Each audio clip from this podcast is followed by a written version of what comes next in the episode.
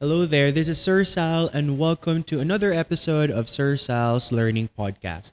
Today, we will be discussing technique in professional development, stage three guest relations in the hospitality and tourism industry. Um, we have special guest for to, for this episode, and these are my students. So, pakilala kayo guys.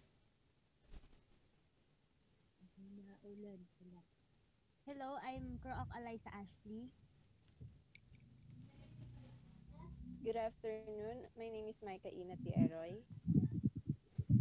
Hello, I'm Rhoda Jean Maybe Gutierrez.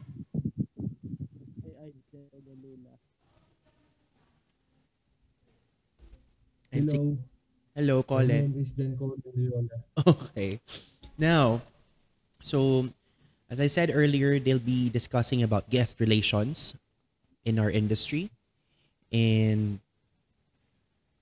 who wants to start?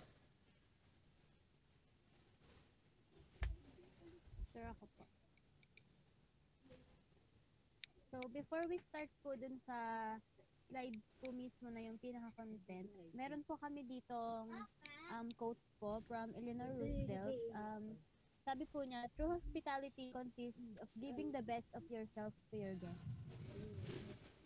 So, ito po, technique in professional development 3, guest relation in the in the hospitality and tourism industry. So, meron yung based po dun sa tiningnan po namin sa weekly learning plan nyo po, yung nakalagay po dun na tatlo is guest relation, Mm-hmm. nature of guest relation, and guest relation skills.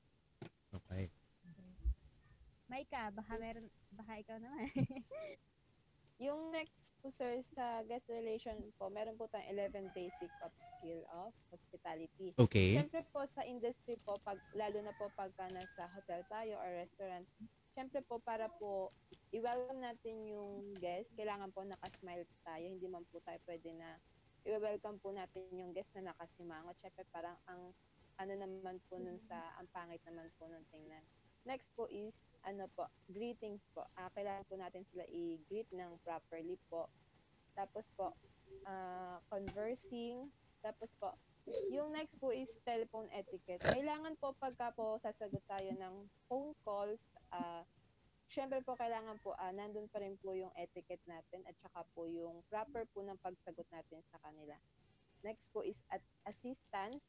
Tapos po, ah, next is attention po. Kailangan po ah, hindi po pwede na yung pag kinakausap po tayo ng guest, eh, kung san-san po yung kung san-san po tayo naka-attention. Kailangan po, doon lang po tayo naka-attention sa guest na kumakausap sa atin.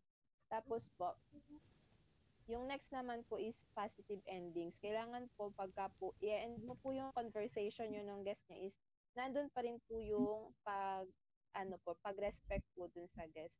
Tapos po, ah, follow through in case po na meron siyang ah, idadagdag po dun sa mga kailangan po, mga ganun po. Tapos po, next po is positive attitude, positive decis- decision, and sense of humor po.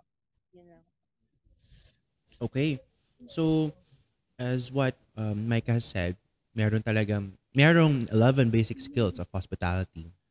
Again, that's smiling, greeting, conversing, telephone etiquette, assistance, attention, uh, positive endings, follow through, positive attitude, positive decisions, and lastly, sense of humor. Okay, what's next? So, guest relation po. So, sir, yung parang the word, it, the word itself po na relation, relation, parang nandun po yung guest relationship mo, yung parang interaction mo between dun sa customer. So, yung, kaya po kami, sir, parang, ito po yung ginawa po na, sir, kasi po pagka, sinesearch po namin yung mismo na Technique in Professional Development 3, wala po talaga siyang specific na lumalabas. So, yung parang, dun po kami nagre- nag-rely sa yun po yung sa subtitle ay yung title po na guest relations in the hospitality and tourism industry. Mhm. Sir kasi po yung the way po na yung pag pag nakikipag-interact po natin sa guest natin is parang tinatawag po na professionalism din po siya. Parang the, the way you interact po, 'di ba? Professionalism po siyang matatawag. So sa Correct. guest relation po, check customer satisfaction, solicit feedbacks, and attend the customer needs. So, doon po, um, once po na meron tayong guest, hindi po dapat na, okay, focus lang po tayo sa services. Dapat mag-solicit din tayo ng, kumbaga parang ano po yung masasabi nila dun sa services natin. So parang based on my experience po sir, nagbibigay po kami ng paper and i-approach po namin yung guest and tatanungin po namin na, Sir ma'am, pwede po ba na pwede po ba namin mahingi yung feedback niyo po ganyan. Tapos attend the customer needs um, pag may kailangan po yung guest, for example po halimbawa po is nag nanghingi po yung guest ng copy, of course, immediately bibigyan niyo po siya ng copy. Tapos handle, handles guest complaints and takes corrective action. So guest complaints po, ah, hindi po maiiwasan yan sa sa isang indus- sa industry natin kasi marami po tayong iba't ibang klase ng taong makakaharap. Hindi po lahat ay mabait and karamihan po talaga is parang stricto ganyan. So marami po sila mga complaints and as ano po, ah bilang na nagkatrabaho po sa hospitality industry, dapat marunong po tayo humawak ng mga guest complaints. Um, dapat is nandun pa rin po yung respect natin and remain calm lang po. Tapos, um, isip po tayo agad ng solution kung paano natin uh, mahahandle yung situation. Last is performs other related function as may be assigned by superior superior. So, meron po tayong tinatawag na superiors, yung mga nakakataas po. So, syempre, um, kung ano po yung sa tingin po nila is tama kasi usually po kasi yung mga superiors po natin eh, ma- mas matagal po sa atin, mas experience po sila. Yes. So parang dapat nakikinig din po tayo sa mga sinasabi nila. Yun lang po sir. Okay. Very well said. So, what's next naman? Because I'm seeing here on their slides. By the way, they uh, they've created their slides for this um, episode, so the link will be on the descriptions box. And uh, yes, on this slide, I'm seeing six steps in handling uh, guest complaints. Sino magdi-discuss?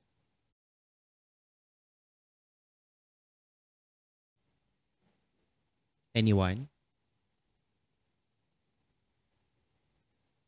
Ano po yung tanong? Hindi ko po masyadong marinig. Ayun, it's okay. That would be uh, what uh, ano yung six steps in handling guest complaints. Yung next Ah, slide. okay. So, sagutin po yan ni Ate Roda po.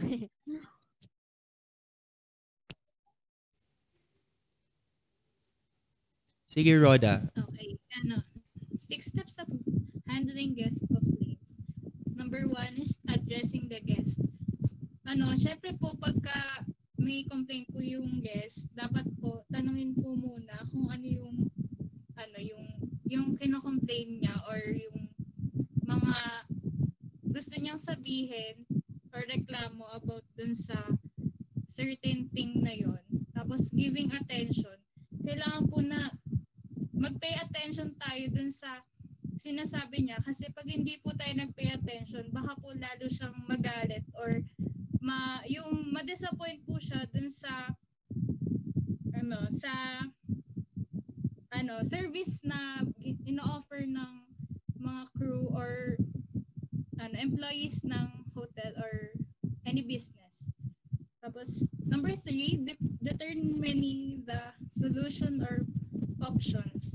Kailangan po may mga choices ka or mga iba-ibang solutions for that. Kasi kung hindi po mag-work yung unang option mo, na unang option mo, hindi po, ano, parang hindi po siya, kung hindi po siya papasa dun sa ano ng customer, edi parang hindi na po magiging maganda yung end result nung nung decision na sasabihin mo or option na mag- mangyayari. Mhm. Tapos number four po, finding answers. Yun nga po, kung hindi po masasagot yung ano, yung yung tanong niya, edi mag, magiging upset po siya and magdi-disappoint po siya sa mangyayari. Okay. Tapos yung, kung meron man pong magandang action na nangyari, yung taking actions po, doon pong gagawin yung mga, yung, yung answer na kailangan mong gawin. Kunyari po, kailangan niya ng bagay na ito. Kailangan po ibigay po sa kanya agad Mhm. or kung may request po siya na mahirap or may options na kailangan gawin, kailangan magsabi agad na na, ka, na for 5 minutes, ganun, kailangan Ah. po mabigay agad or something. Tapos checking up po. Nakabalo. ano, Okay lang yan. tatanungin kung tatanungin mo po siya, lagi mo siyang i- i-update sa mga bagay na kailangan niya. Okay. So tama 'yun. Um you when when there are guest complaints, kunyari may nag-complain sa no. You have to acknowledge and address yung complaint ng guest. And then bigyan mo syempre ng attention kasi guest doesn't like actually any one of us actually pag pag kunyari may kinomplain tayo tapos hindi walang nagbigay ng attention, di ba napipikon lang tayo lalo. So you always you have to give attention dun sa complaint. Uh, and then determine the solution options. Meaning, hanap ka ng paraan. Ano yung pwedeng gawin? Ano yung mga options na pwedeng gawin para ma ma-solusyonan yung complaint. And then find the right answer or answers for the complaint. And then, aksyonan agad. And then, check up or follow through kung uh, naging okay na ang uh, complaint ng guest, kung na-solve na yung naging problema, di ba? So that's correct. Next, ano naman ang nature of guest relation? Um, sir, ako na. Okay. sige. Um, nature of guest relation, importance of guest service. Sir, meron po kasi, meron po kasi tayong ano, ah, pinag may pinagkaiba po kasi yung guest sa customer po. Um, yung Mm-mm. guest po is a recipient of hospitality, es- especially someone stay by innovation at the house or of another. Tapos po, yung customer naman po is someone that buys a product or service po. Okay. So dito po, sir, uh, guest service is a division of hospitality industry. The goal of guest service is to provide customer what an enable experience primarily in the hotel and spa industry, sport facilities, and event venue. Um, for example po, sir, sa hotel po, um, ang, ang pwede mo pong i-offer dun sa ano, kasi ah, nasa hotel naman po, pwede mo pong i-offer dun is yung mga activity po na pwedeng gawin sa inside hotel po, ah, gaya po ng spa or yung swimming pool po, yun po yung pwede mong i-offer sa guest po. Tapos yung sa customer naman po is yung customer po ah, masa, ah, sa ano po siya sa restaurant po. Um, halimbawa po, yung customer po bibili po siya ng product po sa company niyo po. Yun po. Okay. Kasi may dagdag ka. So, anong uh, may dadagdag kayo? Sir, yung dagdag ko lang po sa customer service. um, Okay.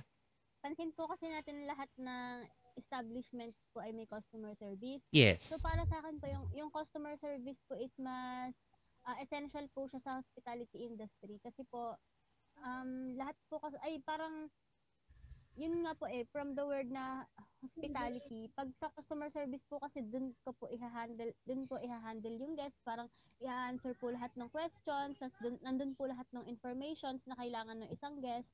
So, yun, sobrang essential po niya talaga sa hospitality industry since meron po talagang ibang tao na pagpapasok po sa um, isang establishments kagaya po ng hotel or an, ah, mga sports facilities, ano po sila, parang hindi po nila alam, sir, kung ano po yung gagawin. Halimbawa po is, meron po pala mga membership card, ganyan-ganyan. So, parang mas okay po na sa customer service muna po tayo lumapit para para yung information po is mas kumpleto po. Correct. Po. And with guest relations, na mas lal- tama ka na sa bawat company talaga merong guest relations, merong customer service. And mas lalo na sa industry natin because in tourism and hospitality industry, eh definitely ang constant na nandyan is human interaction. So with human interaction, definitely you wanted to have that right relationship with with the client or the guest to to gain customer loyalty and most especially customer satisfaction. So you wanted to give them uh, his or her needs pagdating sa sa hotel or sa restaurant and ma, uh, ma-attend yung mga kunyari kung may complaints nga, 'di ba? magawa ng solusyon and all that para masatisfy yung customer. So next.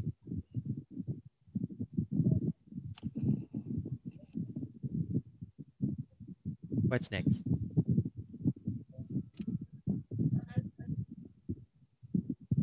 Mm. Anyone? Next na po ba, sir? Ha?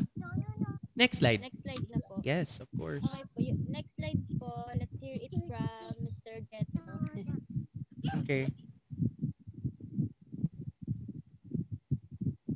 Yes, Jet.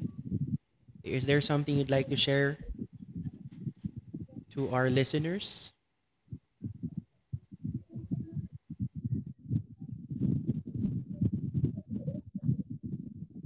Okay, I think Jetro is having a technical difficulty uh, right now kasi we're having uh, intermittent um, uh, connection sa internet. So, um, who would like to fill out or uh, yun muna, mag, yun, nawala na nga si Jetro. Yes, so sino munang gustong mag, ano, mag, mag-share about dun sa next slide? Sige muna. Any one of you. sir, ako na lang po. Sige. Okay. Thank you. So next slide po, customer service is important because it can, it can help you to increase customer loyalty. So loyalty po kasi pag nasa customer service po tayo, ang parang pag lumapit po sa atin yung guest, dapat nakasmile tayo. So friendly po tayo, the way po tayo magsalita. So Mhm. magigain po natin yung loyalty nila once na ang ganda po ng pakikipag-interact natin sa guest po natin. Correct. So, na, pangalawa po is increase the amount of money each customer spends with your business. Okay. So, usually po kasi sir, halimbawa, ah, sa customer service nga po natin nalalaman kung ano po yung mga mga available po na pwedeng ibenta, ganyan. So, for ay, pwedeng mga facilities na pwedeng magamit ng guest. So, for example po, sir, ano, meron po tayong restaurant sa loob ng hotel, pero yung parang, kung yun po yung mga tinatawag halimbawa po ng sister company na sa Mm-mm. po ng hotel. For example po, meron po akong hotel. Tapos meron pong restaurant sa loob na um, ano po ba? Ah, yung parang fancy restaurant po halimbawa, ah, owned by Maika, halimbawa po ganyan. So parang pag nasa customer service po, pwede din po natin siyang i-promote sa guest na um, Sir ma'am, kung gusto niyo po, pwede niyo pong i-try na po i-try na kumain sa restaurant po namin, located po at ganito, ganyan. So, the, through that po, madadagdagan din po yung income. Okay. So, way since nandito na si- po ay. natin. Correct. That's true. And since nandito na si Jetro, do you want to continue with uh, the importance of customer service? Okay po. Jetro, can you hear us? Nandyan ka pa? Ah, okay. O sige, it's okay. Uh, at least that it's that it's okay. Sige, it's okay. Um, si Eliza na lang magko-continue. Go ahead, Eliza. Continue with the importance of ko na cus- po. Yes, thank you.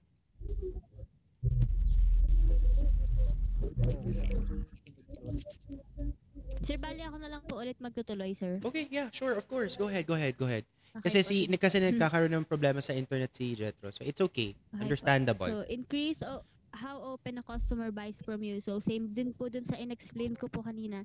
And generate positive word of mouth about your business. So, parang na-attract po natin yung guest po natin since parang nag pagka po, di ba, nakikipag, in, nakaka- nakikipag-interact po tayo sa mga guests natin, ang usually po nating sinasabi, syempre, is magaganda po about sa business natin. Hindi naman po natin pwedeng sabihin na, ay, ma'am, sir, madumi po dito, ganyan-ganyan.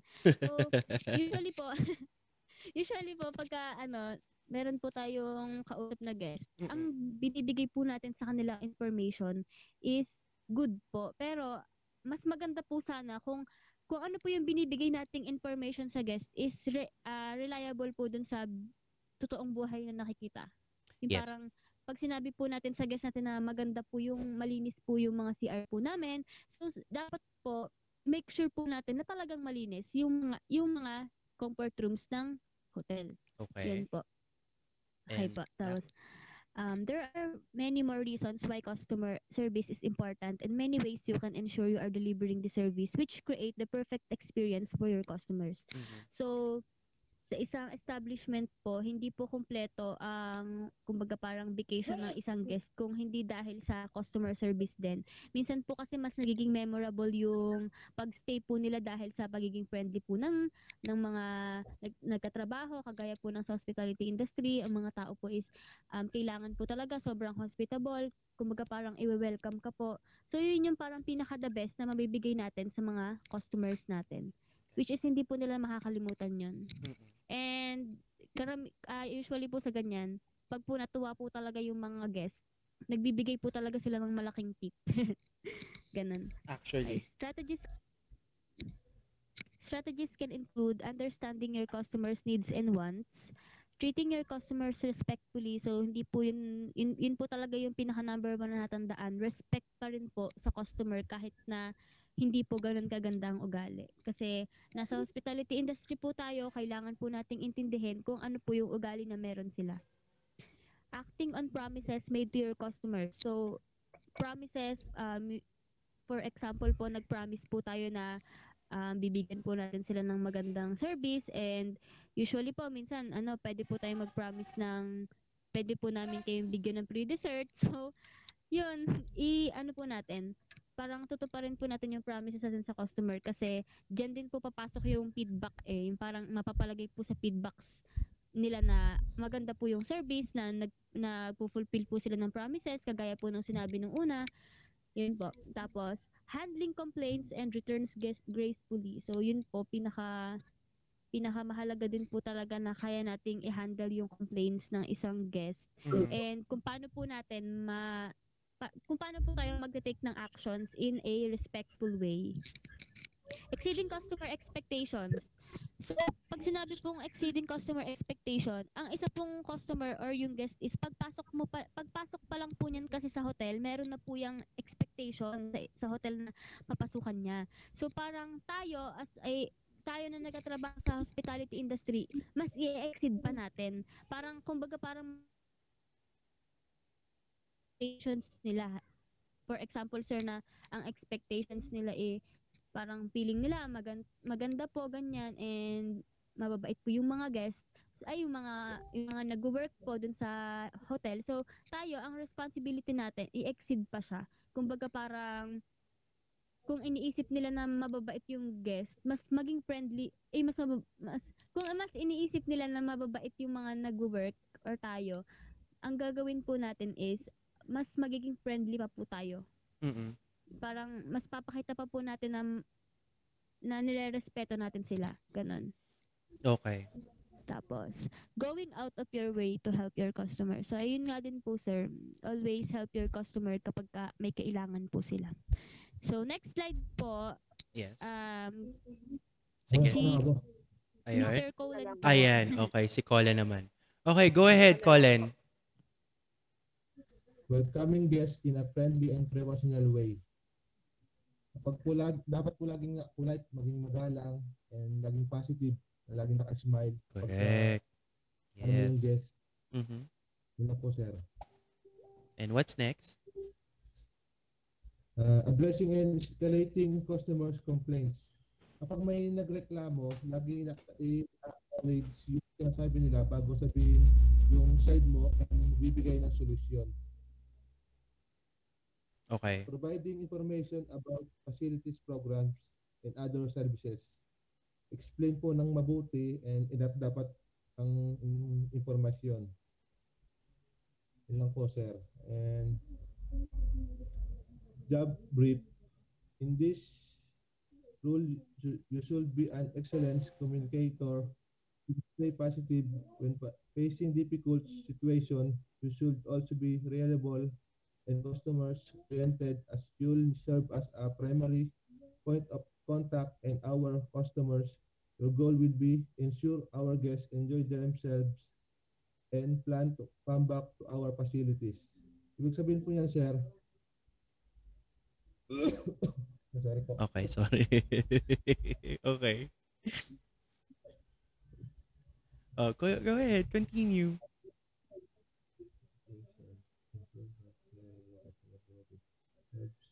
Sorry, hindi ka namin marinig. Ayaw, Oh. Yes.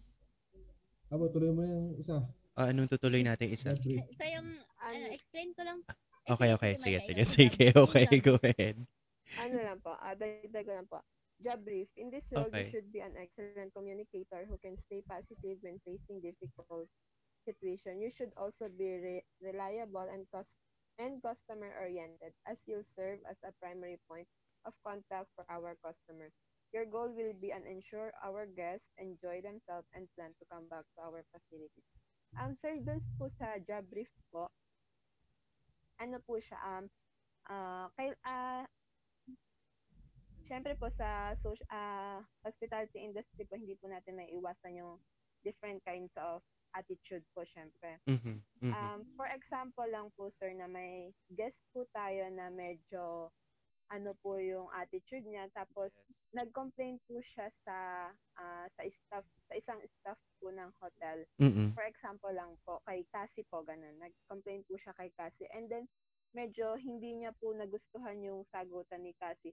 As a manager po, kailangan po ah, ma-handle mo po siya ng maayos and hindi po pwede na hindi po pwede na kampihan mo agad yung isa na ah, hindi mo po inaalam yung totoong nangyari. Ah, ang kailangan as a manager po syempre kailangan ah, fair po i-explain po ng ayos dun sa customer po. Tapos po, ah, in that way po sir kasi meron po mga guests na na-appreciate po yung mga ganong simpleng bagay po na nakaka ano rin po siya sa ano po sa hotel ganun po. Correct. So, what's next? Um, in the next slide, anong mga anong meron? Mm, sa Ate Rhoda po. Okay.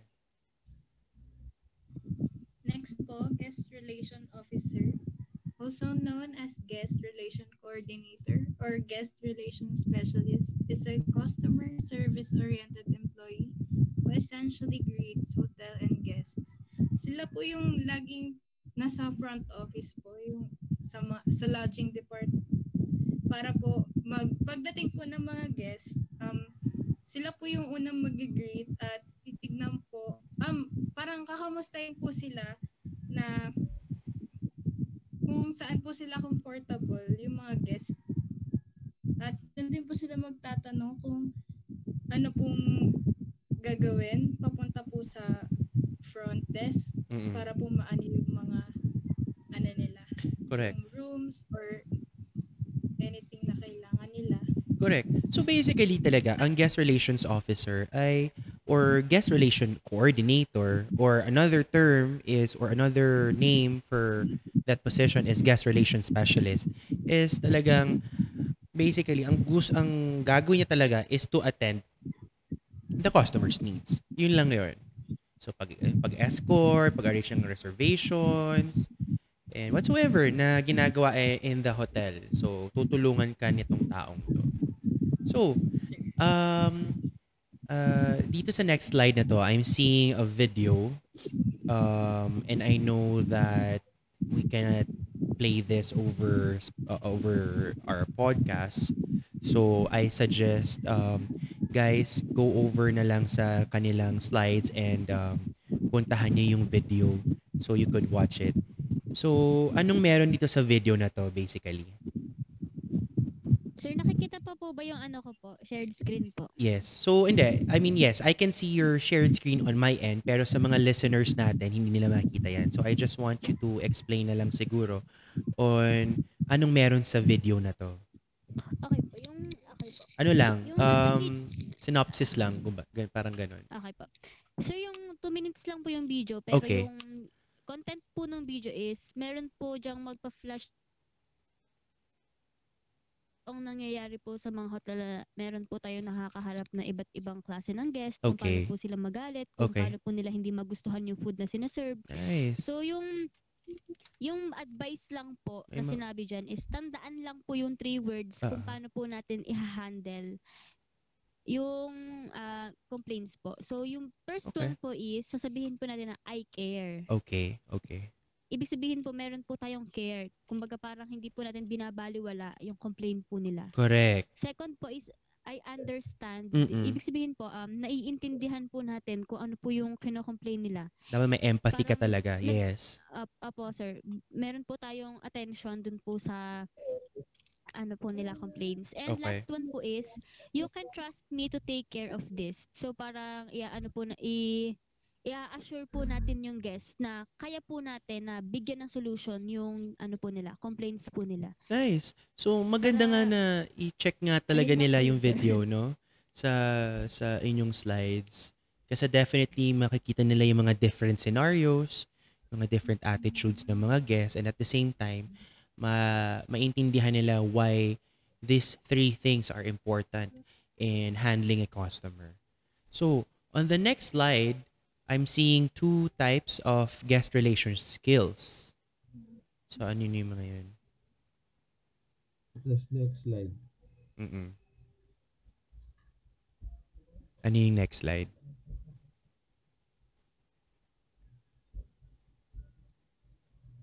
Top guest relations. Ano dito? Mm-mm. Hindi, before that. Uh, two types of guest relation skills.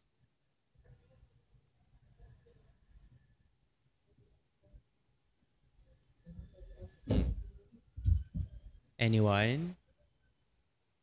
Two types of guest relation skills. Okay, okay.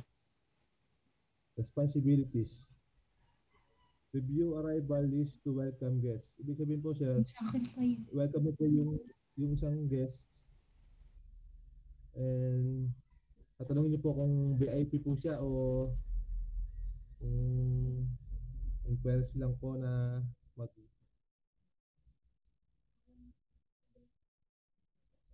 So, sa guest relations officer, when you, for example, may event kayo sa hotel, no?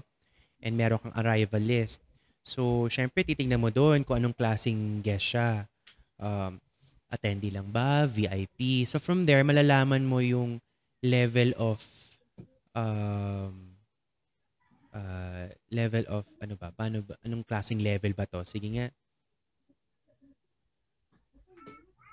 Level of care ba to? Level of ano? Importance? Siyempre pa ano, anong gagawin mo pag pag VIP talagang dumating? Anyone? Kailangan po agad na ano, i-assist agad kung VIP po yung darating dahil ano po, Siyempre, VIP nga po eh, stands for very important person na dapat agad-agad agad-agad po na ano, na i-assist natin yung kung anong kailangan nila, kung ano yung mga bagay na i-complain nila para po agad-agad na masolusyonan. Or as simple as because, 'di ba? Um pag sinabing VIP, syempre that person has this um level of importance. So dahil importante tong taong to, kailangan talaga ma-prioritize siya sa kung ano man yung needs niya. ba? And then um I'm seeing here other responsibilities such as um mga welcome folders or mga room service menus, ganyan. Um, magbibigay din ng information about amenities. Tapos, anticipate nyo na rin yung needs, ganyan. Offer assistance, address customer complaints, record, record information, and ensure compliance with health and quality standards. So, tama nga naman yung mga nilagay nyo dito sa slides na talagang uh, these are the uh, basic responsibilities of a uh, guest relations officer. So, kailangan talaga itong mga to eh ah, kayang gawin ng isang officer or ng guest relations officer. So, ano naman ang ah, requirements? Requirements. Oo. So yung sa requirements po, proven experience sa guest relation officer. Mm-mm. So, uh, require po na meron po tayong experience. Tapos, familiarity with hospitality industry standards. So, Okay. usually po yung may mga, ah, yung familiar po dyan is yung mga graduate po ng hospitality management. Ah, as mentioned po dun sa baba, diploma or BSc, BA in hospitality management is preferred. So, yan po. Usually po yung mga nakatapos po talaga or may mga diploma po ng hospitality management, pamil- familiar na po sila sa hospitality industry standards. Okay. Tapos, proficiency, proficiency in English, knowledge of additional languages apply. Yung, ah, hindi po kasi lahat ng mga kakasalamuhan natin na guest is um, Tagalog or marunong po mag-Filipino language. Mm-mm. So, dapat po, since um, English po is um, International language, mas, yes. mas gamit na gamit po yung language po na English. Yes. So, dapat po is, at least, marunong po tayo. Hindi naman po sinasabi talaga na sobrang fluent, at least po, maru- kaya po, kaya po natin makipag-interact using English language. Okay. So, computer literacy, usually po, pag nasa front desk po tayo, kaharap po natin yung computer kasi meron po tayong ano po kasi ngayon eh, sa panahon po natin ngayon, 21st century, halos lahat po talaga, ano na, computer generated na po. Kaya, dapat mo meron din po tayong knowledge about sa mga computers, computers. Kasi nasa 21st century na po tayo, hindi na po masyadong uso yung manual. Yun po. Tapos, a customer-oriented and professional attitude. So, yun nga po, dapat ah, nandun pa rin po yung pagiging professional natin, the way po natin makipag-usap sa kanila, outgoing personality, outstanding communication abilities. So, pinakamahalaga din po itong communication abilities kasi dito po natin masasukat kung paano po tayo makipag-interact sa guest. Kasi kailangan po ang nasa ganyan po is ma- madaldal, maboka, ganyan. Maraming talagang hindi siya boring kausap. In short po talaga dapat madaldal. Ganun po. Marami pong nasasabi. Pero lahat pero lahat po dapat nung mga nasasabi natin is may laman. Yan po. Okay. Excellent organizational and time management skills. Mhm. Excellent organizational um pag nagwo-work na po tayo sa pag nagwo-work na po tayo, hindi lang po guest ang pakikisamahan natin. Y- ano po, kailangan din po natin makisama sa mga superior mga super, superiors po natin or yung mga mga high na position ganyan and meron din po tayong mga workmates so dapat marunong din po tayong makisama sa kanila and sobrang halaga din po ng time management kasi um yan po that po mas ma, uh, kumbag, haling, halimbawa po ang pasok po is 7 so dapat Mm. na po tayo sa hotel ano ng mga 6:30 ganyan po So, Correct. Dapat meron talagang allowance. Correct. That's true. And then lastly, Yun lang po sir di ba may diploma? Ano yung diploma?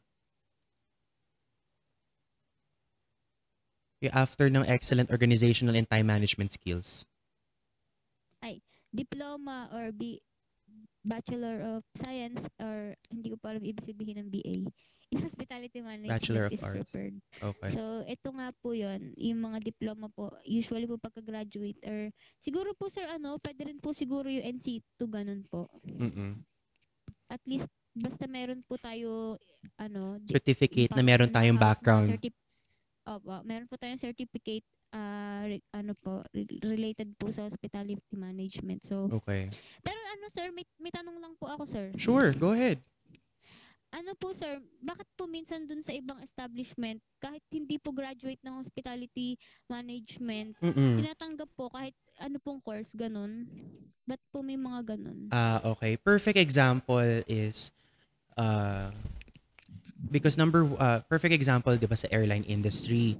Sa airline industry, basta lang uh, meron kang um, meron ka sa, sa- I mean sa, here specifically in the Philippines ah, uh, kailangan four-year course ang nat- nat- natapos mo. And um, and that would be in any any course, 'di ba?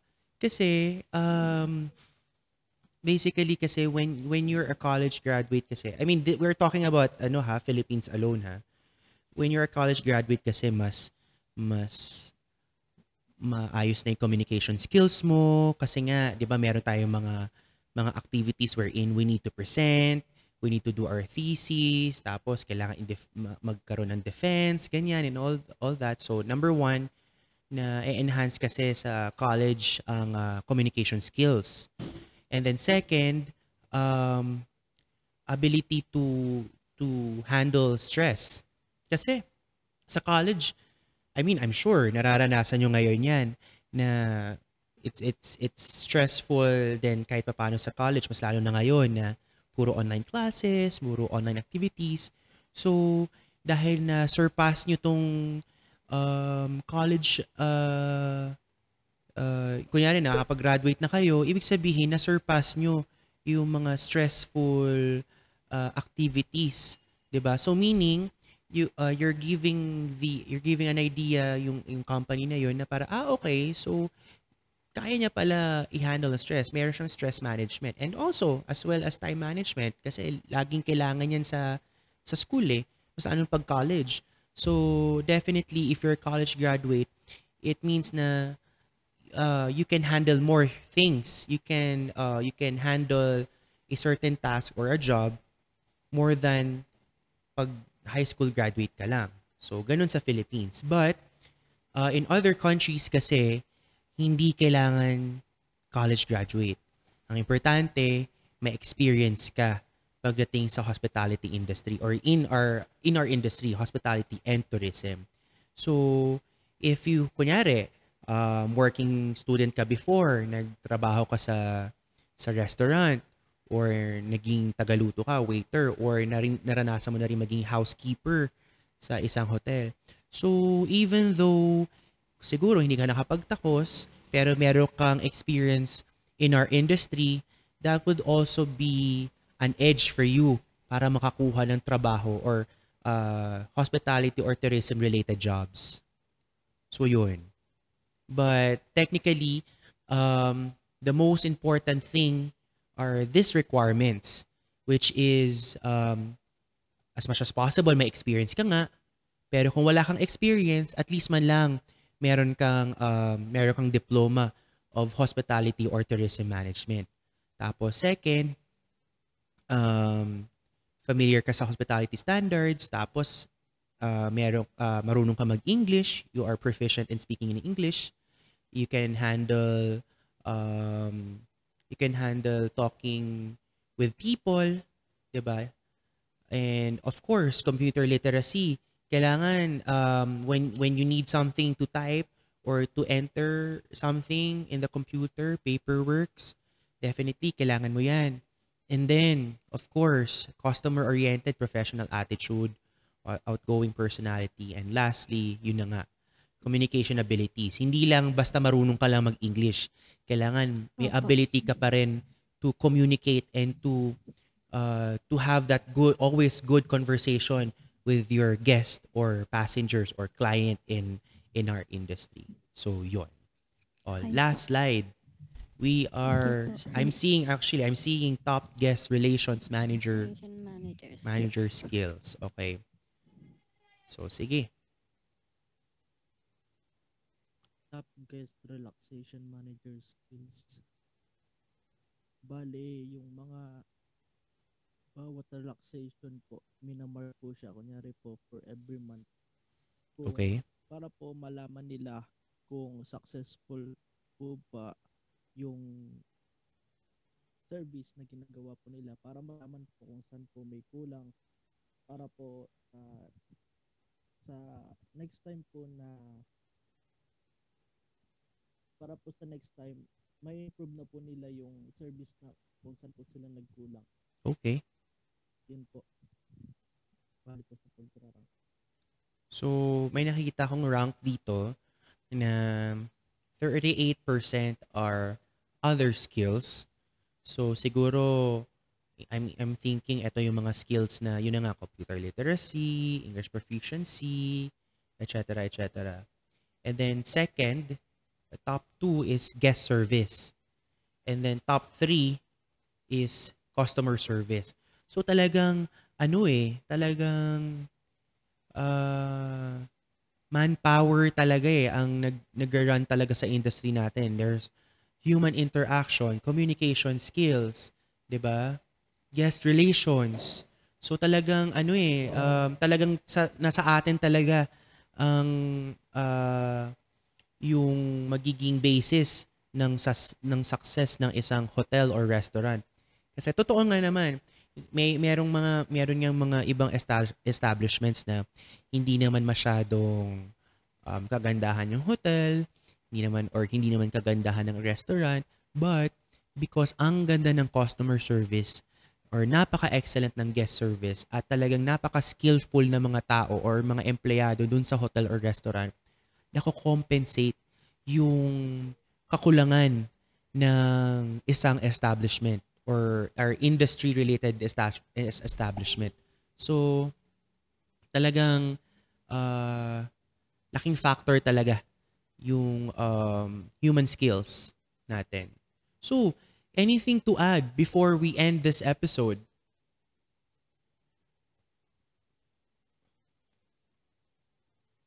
Wala? Wala na? Wala na po. Okay. Sige.